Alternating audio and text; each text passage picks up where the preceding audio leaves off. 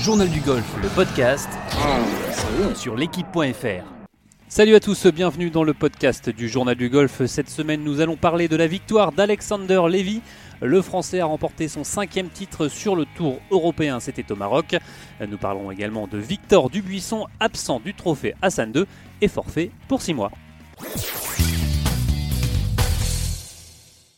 Et pour animer avec moi cette émission, Arnaud Tillous, Martin Coulon et Rémi Rivière du Journal du Golf. Salut messieurs.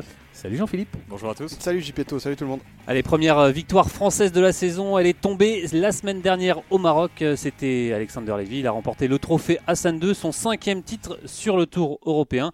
Euh, Martin Coulon, vous y étiez avec Rémi Rivière. Alors, comment vous l'avez trouvé, Alexander? Totalement nul, c'est une victoire pourrie. Une victoire géniale. C'est génial de, de, de, le voir euh, mettre, entre guillemets, les wagons dans l'ordre, Alex. Euh, je dis ça parce que parce que c'est quelqu'un qui a changé beaucoup dans son entourage euh, il y a quelques il y a quelques mois, quelques maintenant quelques années de ça, puisqu'on on, on compte en, en- en- en gros mois, donc presque en année. Et, euh, et là, ça paye quoi. Ça paye vraiment. Et, euh, et cette semaine, moi, je l'ai, euh, je, je dis je, mais on- je peux même dire nous avec. Parce qu'en plus, c'est pas si souvent qu'on se déplace sur, sur les tournois. Et en plus d'avoir une victoire française, c'est. Ah ouais, euh, c'est un peu, c'est un peu la fête du c'est- j'ai envie de ouais. dire. Ouais, puis, et puis au Maroc en plus, encore mieux. Ouais. Ouais, ouais, non, non, non, mais c'était c'était rigolo parce que c'était presque un peu le deuxième Open de France parce qu'il y avait, il y avait, voilà, il y a beaucoup de francophones, il y a beaucoup de Français même là-bas euh, à Rabat, Euh, et, et Alex a été, a été vraiment soutenu toute la semaine par une vraie colonie euh, assez imposante de, de, de, de- de Français et de Françaises. C'était, c'était vraiment chouette. Et non, mais ce qui est, ce qui est génial, c'est euh, en cette année de Ryder Cup de le voir. euh, voilà, évidemment qu'il n'est pas encore Ryder Cup, évidemment, je, je suis sûr qu'on va en reparler. Ouais, mais cette ouais. victoire-là, c'est un énorme pas en avant vers ça, quoi. Et ça prouve qu'il a envie et ça prouve qu'il a le niveau pour s'imposer encore une fois sur le Tour européen. Alors, vous étiez au plus près de l'action euh, la semaine dernière. Vous avez eu justement la chance de pouvoir échanger quelques mots avec euh, Alexander juste La après. chance Ouais, Il a une chance privilège. exceptionnelle, un privilège même de- de- d'échanger quelques mots avec Alexander juste après sa victoire. Et bien justement, on va écouter cette réaction d'Alexander Levy. Je réalise pas trop encore. C'est une journée. euh, ça a été tellement dur que je suis tellement euh, content de ce que j'ai pu euh, accomplir aujourd'hui. Et c'était une journée incroyable. Voilà, comme tu as pu suivre, c'était- c'était vraiment dur. Parcours compliqué, un parcours de majeur. Et, et voilà, je suis très, je suis très content. Alors, Alexander le, le disait, il était très fatigué. C'est un parcours qui use ce parcours de d'Ar es Salam. Ouais. Est-ce que, est-ce que euh, il a été vraiment éprouvé par, euh, par cette semaine à cause du parcours? Alors moi je l'ai pas trouvé plus éprouvé que ça. Euh, je l'ai trouvé plutôt euh, à garder une, une intensité de dingue justement jusqu'au bout. Donc ça prouve bien que bah, tout le travail physique qu'il entretient, qu'il entreprend depuis euh, depuis deux trois saisons avec Fabien Le Faucheux pour pas le, le- le citer, qui est son, son entraîneur physique, paye une nouvelle fois parce que garder ce niveau, euh, encore une fois je le répète, d'intensité parce que c'est vraiment de ça de- dont on parle. C'est cette espèce de façon dont il a envie de vivre chacun de ses coups à quasiment 200 milliards de pourcents. Et sur le parcours, le pas le plus simple du Au Tour moins, européen. plus. au moins plus- 200 milliards, Martin. 200, 200 milliards et 1 peut-être. Et en plus sur, sur un des parcours du Tour européen qui est, qui est clairement l'un des tracés les plus exigeants. Avec des l'année. diaboliques, hein, vous l'avez dit. Ouais. Parcours de majeur, il vient de dire, Ouais, euh, parcours, Alex. parcours de majeur. je- Ouais, non, je- il c'est- pas mais exagéré, bon, parcours de majeur. sort. Bah si, sûrement, mais si. Ah, Mais c'est sûr, non mais en tout cas le, le champ en face c'est pas c'est pas un champ de, ouais, mais là on de, parle majeur. Le, le tracé en lui-même, euh, et si on lui met un peu plus de rough et si on met des greens beaucoup plus rapides, ce qui ne pouvait pas être vu les, les pentes complètement diaboliques euh, sur ce parcours rouge de Dar es Salaam euh, qui, avait été, qui a été modifié en amont du tournoi, euh, ouais, on peut, on peut potentiellement se dire tiens, on va se rapprocher d'un tournoi majeur. Ça, bonifie une victoire, justement, ce- ce- gagner sur un parcours de, de ce calibre?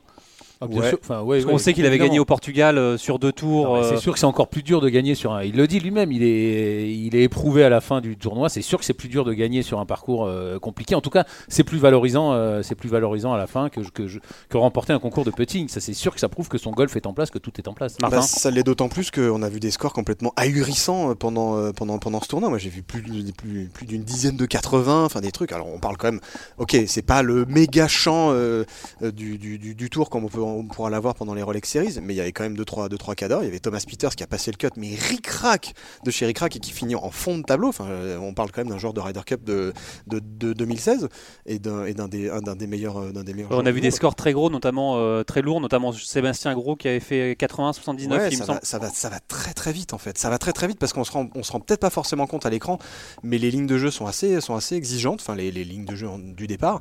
Et euh, évidemment, les greens étaient un peu lents, voilà, parce que voilà, comme on, comme on vient de le dire, ils ont été, ces greens-là ont été, ont été retravaillés peut-être un peu à l'extrême avec des pentes dans tous les sens, mais c'était limite un peu délirant. Et les zones de réception pour, pour aller choper les drapeaux étaient extrêmement euh, euh, tenues, petites quoi. Donc ouais, ça, ça, rend, ça rend cette victoire encore plus belle parce que c'est un vrai test de golf et qui teste tous les compartiments du jeu. C'est ça qui m'intéressait toute cette semaine chez Alex, c'est qu'il n'y a pas eu de faiblesse. Quoi. Alors justement, Alexander, vous lui avez posé la question, il a construit cette, euh, cette victoire pas à pas. On va justement l'écouter sur, euh, sur comment il a construit cette victoire et pourquoi il a gagné justement Alexander. Je, je savais que, que j'avais une chance à saisir, que j'avais un truc à faire. Voilà, et je voulais pas. Je voulais pas. C'est pas que je voulais pas laisser passer cette chance. Mais voilà, je voulais. Comme j'ai dit, j'ai envoyé un message à un ami ce matin. Voilà, j'ai envie de, me, de jouer sous pression, j'ai envie de tester. J'ai envie de me tester et je voulais vraiment le prendre dans ce sens-là, prendre du plaisir, mais à vouloir euh, jouer sous, sous la pression et pas avoir peur de jouer avec la pression. Et, et j'ai mis beaucoup d'intensité ce matin au, au putting parce que c'est un peu mon péché mignon entre guillemets sous pression. Et, et j'ai voulu vraiment me, me concentrer à, à- à me mettre dedans pour, pour, pour pouvoir réaliser ce que j'ai réalisé sur le parcours.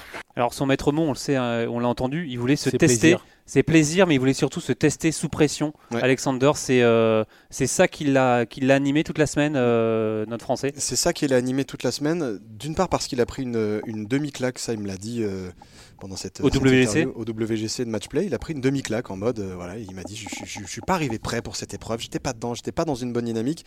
Et il avait à cœur vraiment de, de renverser un peu la vapeur et de se dire voilà. Je vais au Trophée Hassan 2, je fais une semaine d'entraînement à Dubaï euh, la semaine précédente et je fais, je fais bien les choses, je m'entraîne vraiment proprement, je mets beaucoup d'intensité dans ce que je fais. C'est vraiment ce maître mot, hein, intensité. Qui on l'a- vu justement euh, sur les réseaux sociaux où il disait qu'il s'était en- entraîné à- Ouais. aux côtés de Justin Rose, qu'il avait pris une- justement une claque en Ouais. s'entraînant à Ouais, côté ouais, de ce. c'est- et c'est ça qui est intéressant chez, euh, chez Alexander Levy, c'est qu'il n'a pas peur et il, et il le dit, même à son niveau, il est quand même aujourd'hui 47e mondial, il, était étonné de l'intensité que mettait un, Justin Rose parce qu'il s'est entraîné avant le WGC en Floride, à Nona et à Isleworth, donc deux gros, nœuds de, joueurs de très très haut niveau. Et il a vu Justin Rose s'entraîner toute la journée pendant 10 heures avec une intensité de dingue. Et, il- nous a dit, avec Rémi, il nous a dit, mais mais j'étais scotché quoi. Je pensais pas que c'était- c'était à ce point-là quoi. Et justement, c'est cette claque qu'il a, qu'il a dit rece- recevoir au WGC, ça l'a aidé, c'est un mal pour un bien, selon vous Arnaud? Ouais, il l'a dit euh, qu'il il avait senti que les autres fois, il s'était un peu relâché quand, euh, quand tout allait bien, quand il commençait à gagner. Et là, il a dit Je veux surtout pas me relâcher. On l'a vu d'ailleurs après son 69 le samedi. Il est encore resté, euh, il est encore resté à, à peuter. Euh, voilà, il s'est entraîné. Martin l'a signalé avec Rémi, ils l'ont signé toute la semaine. Il bosse comme un fou maintenant, Alex Lévy. Il sait que pour faire partie de l'équipe de Ryder Cup, et en tout cas pour grimper au classement mondial, il faut bosser plus que ce qu'il faisait euh, jusque-là. Et il le fait, et ça paye.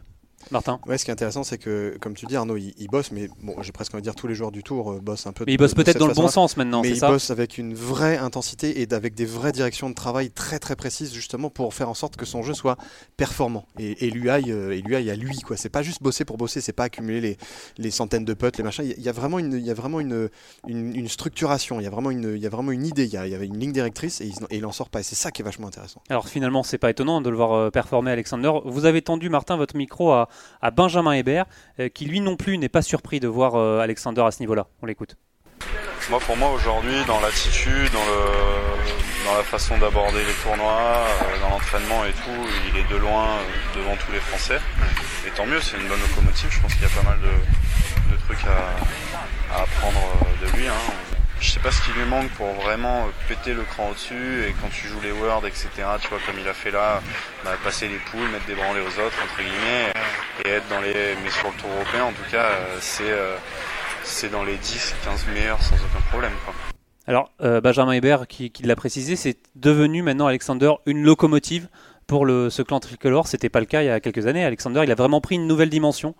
Bah, il a pris une nouvelle dimension il y a peut-être deux ans de ça où euh, quand on le voit accumuler les victoires quand on le voit prendre des décisions euh, vraiment courageuse pour le coup de se dire voilà, je me sépare de mon entraîneur de toujours, Alain Alberti, pour aller chercher le meilleur coach en Europe à son, à son, à son idée, à Pete Cohen, qui va chercher aussi euh, Phil Kenyon, qui est une référence en matière de putting, qui entraîne euh, en, en, particulier Rory McIlroy, ça va faire sourire Arnaud évidemment, référence au précédent podcast. Mais, euh, mais voilà, il s'entoure des meilleurs, il va chercher les meilleurs pour aller au plus haut niveau. Et il, il, se, il se, met en danger. Ouais, il, il se met en danger, et ça aussi, ça, ça, va, ça va tirer les autres Français vers le haut. Ça aussi, ça va les faire réfléchir de voir que le seul, il faut prendre des risques. Il faut prendre des risques. C'est un peu le seul des Français à, non, à sortir non, un peu de sa zone de confort, euh, Alexander. Mike aussi a été chercher un, un, entraîneur étranger. Ils le font. Avril avait fait un moment, été voir.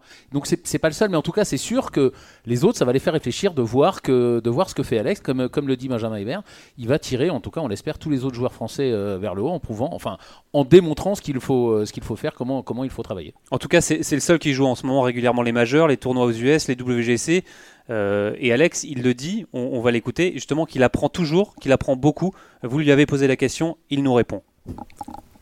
J'ai pris conscience de certaines choses, de comment.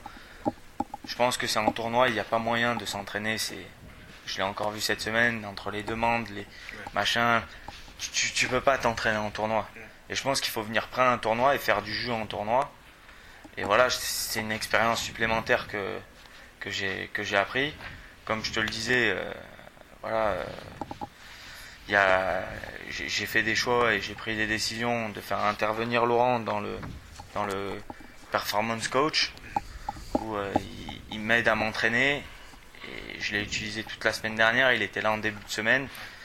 On a pu mettre en place et ça m'a permis par exemple de ce coup de fer 6 que je fais au 17, c'est un coup que j'ai tapé euh, deux, 300 fois la semaine dernière au, sur, parcours euh, à, à, Dubaï où j'ai senti ce coup de fer 6 haut, euh, euh, un petit fade pour aller chercher ce drapeau celui qui était posé sur un tout petit, plateau, tout petit plateau. Et voilà, c'est des choses que. C'est un coup que j'ai fait, j'ai fait des, des, dizaines et des dizaines de fois. Et je me suis dit, vas-y, fais-le, maintenant c'est le, le moment de te tester. Quoi. Alors Alexander, il nous parle de performance coach ouais. avec ce fameux Laurent. Laurent Précisez-nous un peu, euh, Martin. Laurent, c'est Laurent Cabane. Laurent Cabane, c'est euh, un, un, pro golf de, de Moliette qui a entraîné entre autres Benjamin Hébert, qui, euh, qui s'occupe, je crois, de Franck Do, de Mathieu de Cotigny-Lafont.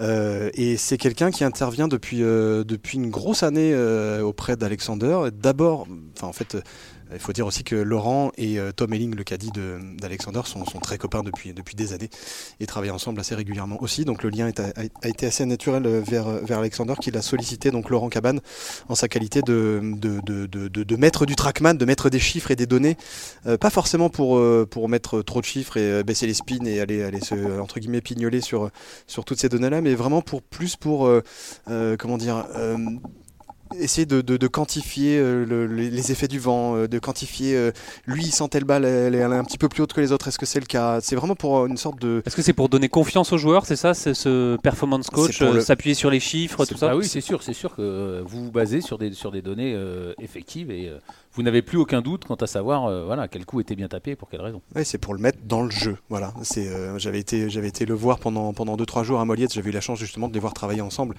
Euh, on doit pouvoir retrouver la vidéo sur, sur l'équipe.fr, on la remettra en, avant pour, pour, pour, pour, voir de quoi on parle, mais c'était ultra intéressant de voir comment justement ce, ce type de joueur-là, qu'est-ce qu'il recherche auprès de ce, type de, d'entraîneur-là. Quoi. Et c'est vraiment cette notion de jeu pur, de faire des trajectoires, de confirmer que voilà, ce petit fade de haut là, il, il va bouger de 1 mètre à gauche ou 1 mètre à droite en fonction du vent. Voilà, c'est ce, c'est ce degré de détail là en fait que pour, va chercher Alexandre. Pour, pour qu'il puisse tenter ce, ces coups-là, justement, il le disait, hein, c'est, c'est ce, ce, coup de fer 6, j'ai tenté des dizaines de fois en entraînement pour qu'il puisse passer le cap et le tenter en ah compétition. Bah voilà, et, et puis, le tenter et le réussir. Et c'est ça qui est génial, c'est de le tenter et de le réussir. Déjà, déjà d'oser de le tenter à ce moment-là du tournoi parce qu'il fallait faire birdie à ce moment-là du. Racontez-nous un peu ce Il venait de faire boguer. Il venait de faire, boguer. Hein, Rémi était, Rémi était juste à côté. Rémi, je pense que tu peux raconter ça. Rémi, racontez-nous ce, ce, ce, coup de ce coup de fer 6. Je demande à Alexander Lévy euh, euh, au trou numéro 17, c'est ça C'était le dernier jour, ça, le dimanche Au 17, donc il venait de faire euh, bogey au 16, il s'était plugué dans le bunker au 16.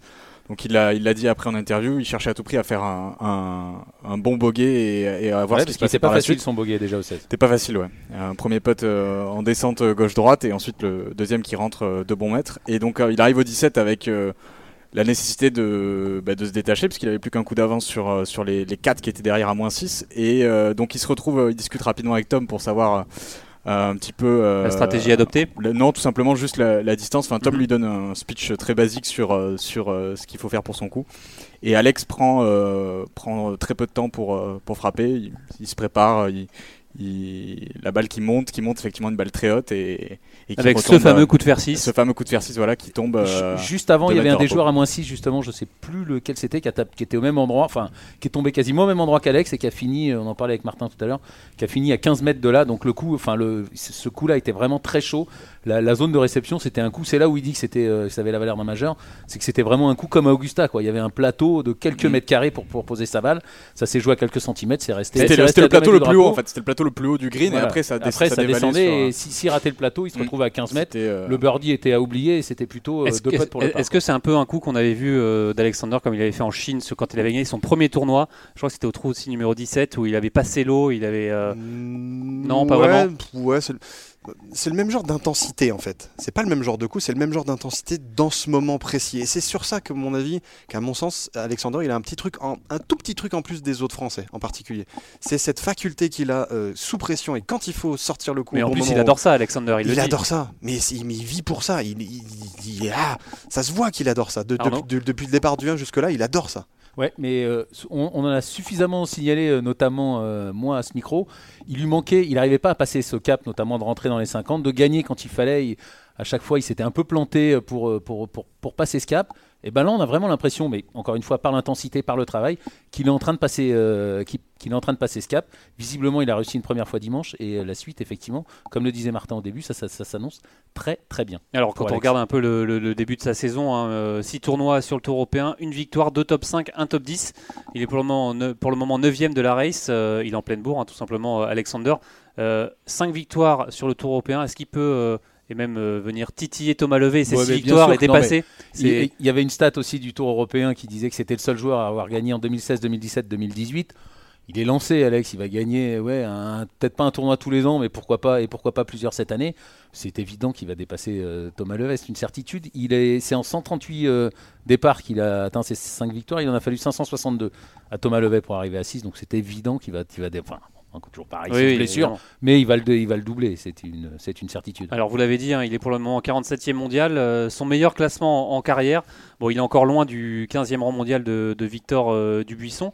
Euh, est-ce que le plus dur commence pour Alexander au final, messieurs? Rentrer dans le top 50, c'est bien, mais y rester, c'est encore mieux. Est-ce que c'est le plus dur, le, plus dur du travail est fait, ou alors le plus dur commence? Bah, le, plus, dur continue. En fait, c'est ni ça commence ni ça finit. Voilà, c'est un travail qui, dure depuis un an ou deux avec, avec des, petits, bas. Voilà, il s'en est pas caché. Il a dit voilà, il y a des moments j'ai manqué d'intensité, j'ai manqué de rigueur dans, certains de, mes entraînements, que ce soit physique, technique, mental ou coquesse. Là, il commence à toucher du doigt ce, ce dont il rêve depuis tout gamin.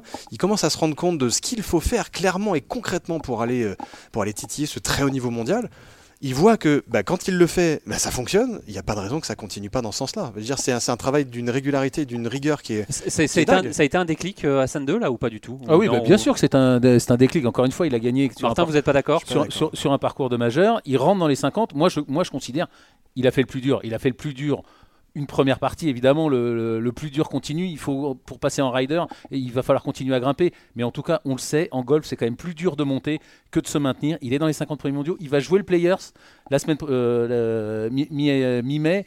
voilà, il va jouer l'US Open. Ça s'est fait.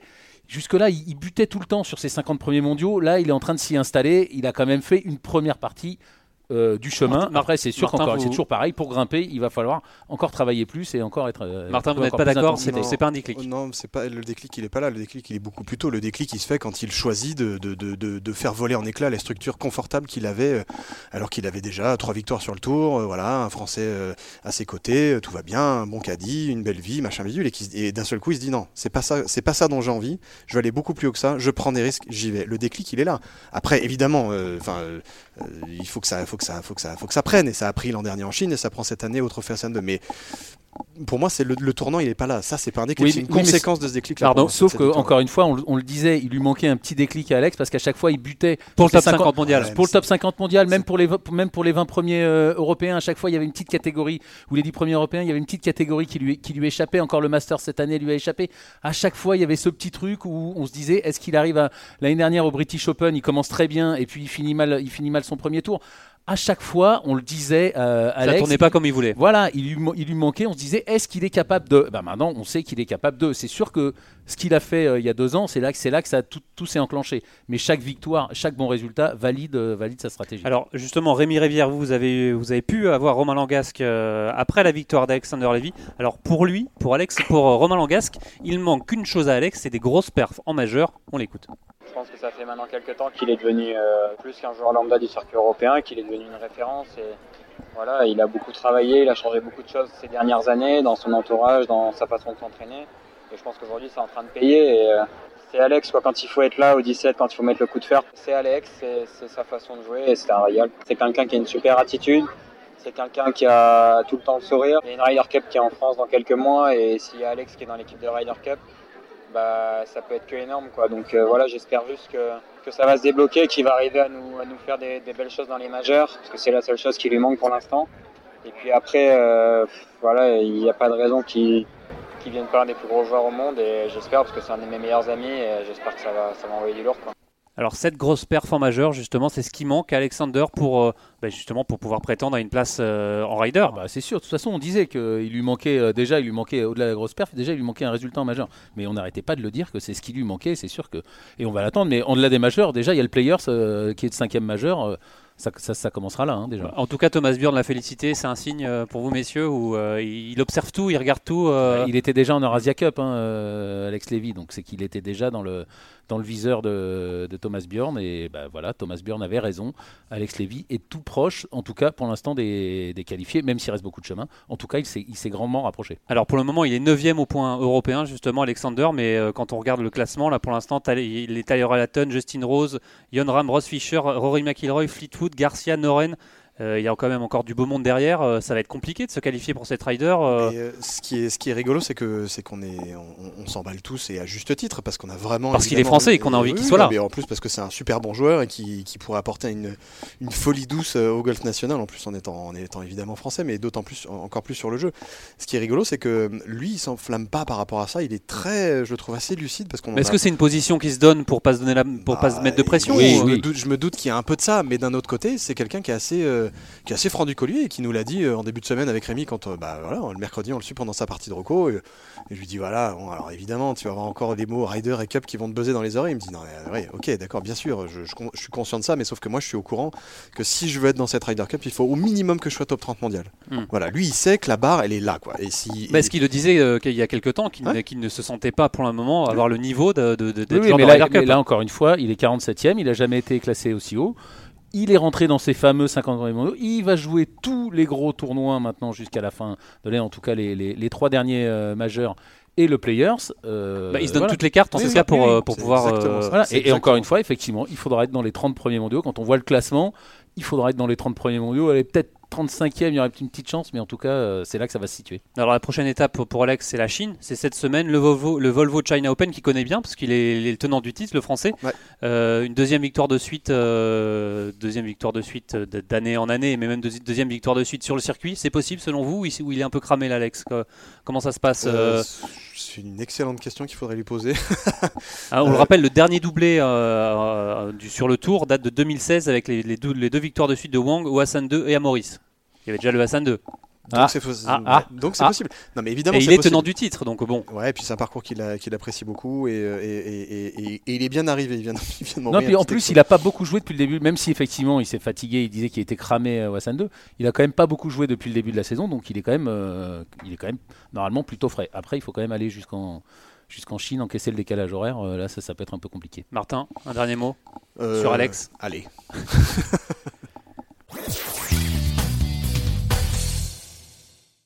Allez, une petite info avant de parler de Victor Dubuisson euh, pour vous signaler que Lee Westwood, Lee Westwood, 45 ans, est redescendu au 100e rang mondial et euh, il sera même hors du top 100 la semaine prochaine. C'est une première pour l'ancien numéro 1 mondial euh, depuis le septembre 2003.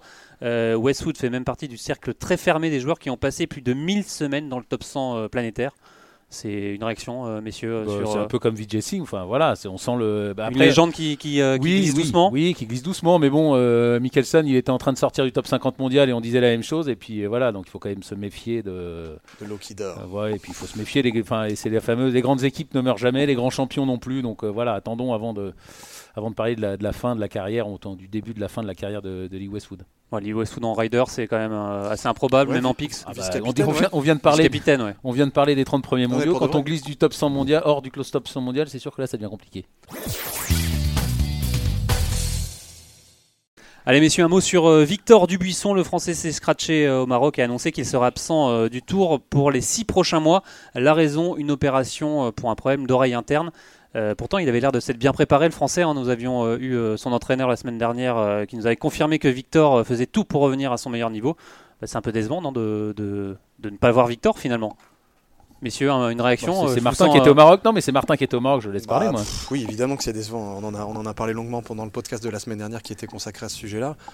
Euh, J'ai pas grand chose d'autre à rajouter, euh, si ce n'est évidemment que oui. bah, voilà, Surtout euh, qu'on l'attendait tous, quand on avait envie de voir euh, bah, ce que. Oui, oui, parce que. Après parce son que- cut raté en Espagne, Parce que, parce que, parce que, parce que Victor, voilà, point barre. Il n'y a, y a pas beaucoup de choses à expliquer à part, à part euh, juste en disant pa- parce que Victor, parce que ce bonhomme-là, il est imprévisible au sens euh, propre du terme et qu'il est génial au sens propre du terme sur, euh, sur, le, sur, le, sur les Et que parcours. pour l'instant, c'est le meilleur joueur français de tous les temps. Et que pour l'instant, c'est le meilleur joueur français de tous les temps, ouais, mais il a moins de victoires. À part peut-être Arnaud. Massy.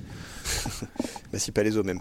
Et euh, mais ouais, c'était c'était c'était c'était dur de, de, de, de le savoir pas en forme en fait. Voilà, à la limite, bon, qu'il qu'il ait des qu'il ait des soucis perso, euh, évidemment ça ça le regarde et c'est regrettable. Je veux pas, je, je tire pas sur l'ambulance, c'est pas mon genre. Mais euh, mais ce qui est compliqué, c'est de le voir absent pendant une aussi longue période, quoi. Non, mais euh, surtout une année de Ryder Cup où on espérait, on comptait tous, on comptait tous sur lui. On sait qu'il en est capable, on sait qu'il est capable de surprendre tout le monde. Donc, euh, ouais, c'est c'est Alors, assez. comment, euh, comment ça a été perçu décevant. Comment ça a été perçu sur le tour Euh, Il y a eu des murmures, on en, on a forcément parlé. Les, Ouais. les joueurs français en ont forcément très, parlé. Très très rapidement, en fait, la, la, la, la, la rumeur qui était en fait une véritable information de, de, de sa demande d'exemption médicale et donc de son vrai souci physique euh, nous arrivait aux oreilles quasiment quand on a mis les pieds à Rabat avec, euh, avec Rémi. On discutait avec des caddies, on discutait avec des, des gens du tour, on discutait avec plein de gens de- de- de- d'horizons différents et de fonctions différentes et, et ça revenait pas mal. Donc, euh, donc ça devenait de plus en plus inquiétant. Puis la nouvelle est tombée. Puis la nouvelle est tombée ouais, le jeudi ou le vendredi, je sais plus, et euh, en fait de, de la part du tour, donc euh, de la confirmation de la demande d'exemption et non pas de l'obtention de l'exemption, ce qui Il faut attendre la fin de l'année, c'est ça hein, pour, attendre euh, septembre-octobre. Il y a la commission dédiée à, cette- à ce genre d'exemption qui, qui statue en septembre-octobre. Mais vu son statut d'ancien joueur de rider, normalement ça devrait, euh, ça devrait le faire. Ça devrait, si, c'est toujours pareil, il faut qu'il y ait des preuves un peu tangibles de, de- de sa blessure, etc. Mais a priori, enfin, il n'y a, a pas de raison d'en douter plus que ça, quoi, ou d'en douter tout court. Allez, affaire à suivre. Allez, avant de se quitter, on accueille Rémi Rivière. euh, enfin, on accueille même, on retrouve Rémi Rivière pour sa traditionnelle fantasy. hein. on le rappelle, vous êtes euh, de plus en plus nombreux à jouer sur notre ligue Journal du Golf. Alors Rémi, rassurez-nous, est-ce que nous avions bien joué Alex Lévy la semaine dernière Euh, absolument, Jean-Philippe. Nous avons Oh, joué Alex Lévy. bravo Eh oui. C'est un- Bon, allez, Euh, hein. pas, pas un gros pari, mais on l'avait joué en tout cas. Il était dans notre équipe. allez Rémi, un point sur, euh, sur le classement. Euh, alors, je, Dites-nous tout. je vous avais parlé euh, il y a deux semaines de François Leduin, c'était le leader de notre ligue, je sais pas si vous en souvenez, messieurs. Non. Eh bien, euh, en deux semaines de tournoi, François a conforté son avance puisqu'il a pronostiqué les deux champions du tour, Yon Ram en Espagne et Alexander Levy au Maroc. On écoute sa réaction à François. Je suis bien content d'avoir cru en lui euh, ce week-end. Je l'ai mis en capitaine. J'avais un petit peu hésité avec euh, Peters en me disant bon bah voilà c'est les deux les deux meilleurs mondiaux. euh, mais Peters ne joue pas super bien en ce moment. Donc euh, je me suis dit allez je crois en Alexander il va le faire.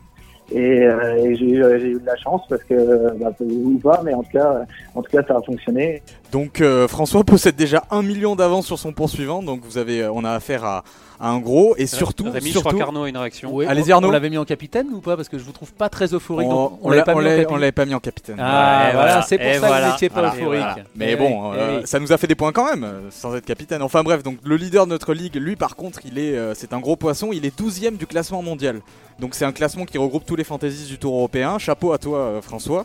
Quant à nous, on remonte à la 231e place. Eh, c'est pas mal, Eh, c'est meilleur pas mal. classement Et- en carrière, ça. Et, et on- c'est pas mal, c'est peut-être pas le meilleur classement, mais bon. Ah, si, si, On attend surtout, euh, on attend avec impatience les Rolex Series pour que nos talents de pronostiqueurs éclatent au grand jour. Espérons que le surdoué français nous file quelques conseils. Euh, cette semaine, le tour s'envole euh, vers l'Empire du Milieu et le Volvo China Open. Alors justement, on va écouter les pronostics de François. J'hésite entre deux. Je sens bien deux joueurs. Et euh, bah, Alexander, qui, qui, qui, aime ce tournoi. Euh, le Volvo, euh, là-bas, il a déjà gagné deux fois. Même quand il gagne pas, il joue, il joue bien. Euh, donc s'il est sur sa lancée, euh, pourquoi pas. Ou euh, Lee Atang, qui a déjà gagné ce tournoi et qui joue bien en ce moment aussi. Donc euh, j'hésite un peu entre ces deux-là pour pour le vainqueur de de, de, ce week-end. Puis après, bah à côté, moi je, je, Benjamin Hébert, je le sens bien aussi ce week-end.